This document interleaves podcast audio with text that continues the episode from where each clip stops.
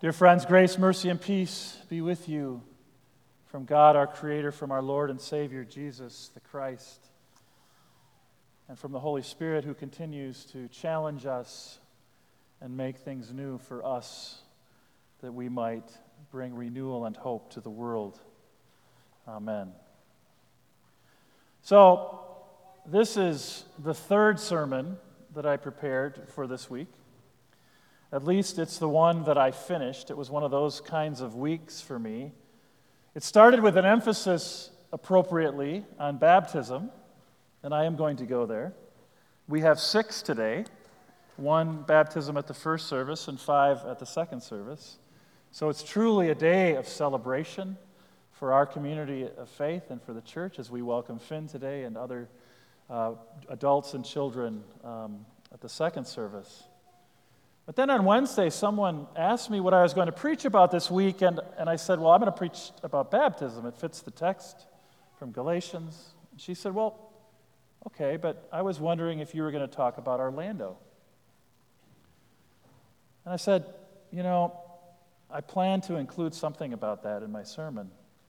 But to be honest with you, I have been avoiding it. I've been avoiding it because I just feel angry. And being angry is not usually helpful when it's time to preach, at least in the Lutheran style of preaching. And being angry, in my case, sent me into a kind of emotional hiding. I really wanted to run away from yet one more senseless shooting. But more than this, I wanted to avoid what I expected to be the inevitable. The inevitable prayers and moments of silence, followed by nothing. Followed by nothing. Just more silence. The inevitable growing fear of terrorism, which is legitimate, and the pandering to that fear for political gain, which is not. The inevitable reigniting of fear among our LGBTQ sisters and brothers that, yes, they are still targeted the inevitable return of this haunting reality. If we do nothing when 26 and 7 year olds and six of their adult caretakers are slaughtered at Sandy Hook, what will it take to make laws that protect us from terrorists and from each other? Certainly not the lives of 49 people in Orlando. And the inevitable loss of credibility and moral standing of these disunited states among the developed nations of the world as our standing as the most violent and gun violent nation among our peers continues to grow and grow. And here we are. Still, I assume, in shock, still angry, still afraid, still unsure, still grieving, and knowing, of course, that it will not be one thing that will bring about the change that we seek. But here's the thing acknowledging and expressing anger and sorrow in the Judeo Christian tradition is something we know about. It's scriptural, it's in the Bible. It's called lament. From Psalm 27, the psalmist cries out to God Do not hide your face from me. Do not turn your servant away in anger, you who have been my help. Do not cast me off. Do not forsake me, O God of my salvation. But lament can help us then turn toward hope. From the same psalm I believe that I shall see the goodness of the Lord in the land of the living. And just being here, gathering together, is a sign of hope.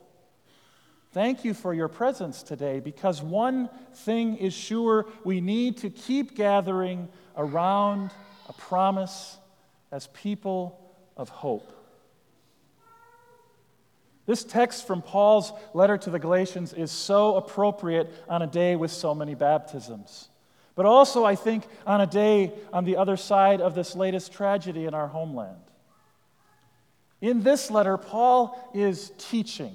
We hear a small piece of it this morning. His audience is the early Christian community in a particular place called Galatia, a region in which is today central Turkey. One of the big questions within the early church was whether or not one first needed to convert to Judaism before becoming a Christian. And that's really the context of this letter. And the short answer to that question, according to Paul, is no. Paul does not dismiss the Jewish faith, including the importance of the law. In this case, think the Ten Commandments, that kind of law, all right? The, the law, the Torah. But rather, Paul proclaims that by belonging to Christ, we belong to God. So it's not the law that keeps us connected to God or our adherence to the law, it is rather Christ. And Christ is available not only to Jews, but also to Gentiles. And baptism is being clothed in Christ, and it is the ultimate sign of this relationship of belonging. Belonging first to God in Christ, but also belonging to the community that bears that name. Not only is baptism the sign of an eternal, irrevocable promise that binds us to God in Christ, baptism creates unity. Baptism literally takes away the distinction, as Paul reminds us, between male and female, Jew and Greek, slave and free, which were defining characteristics of class distinctions in the first century. One of the blessings that I sometimes give to tiny humans who come up for communion but don't yet partake, so I give them a blessing, is uh, God loves you as if you were God's one and only child. Now, what a strange thing that is. But not really. That's what baptism does. And it's not so strange if you think, uh, as, some, as most parents do, or all hopefully good parents do, um, that it is possible to love more than one child completely. It is possible to give everything you have to one child, even if you have more than one. And the reality is also that God does not love me or you more than any other. God does not hold you closer than any other, including those who, for whatever reason, are not baptized. Baptism is a gift for us, a constant reminder that we live and move and have our being in Christ. But it is not a sign that excludes others or suggests that some are chosen and some are not. I found this comment from a Lutheran bishop out in California, Guy Erwin, who's also a, a theologian. He wrote about the Orlando shooting. I found this to be very helpful. In the days ahead, we will hear so much about this, some of it holy and some of it nonsense. Don't be distracted. This is the country we have made for ourselves. And unless we work to change things, we are complicit in what just happens. Our duty to our neighbor demands our action to keep her safe and provide for her well being. We need to pray, shout, write, march, donate.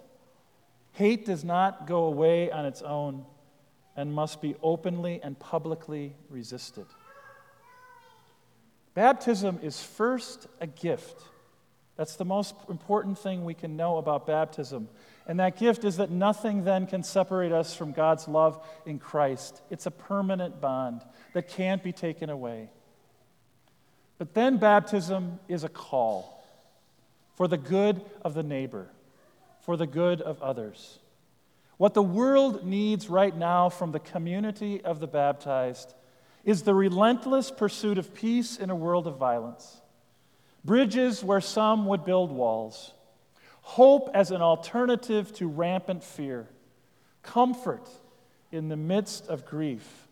And love is love is love is love is love in the midst of hatred. Amen.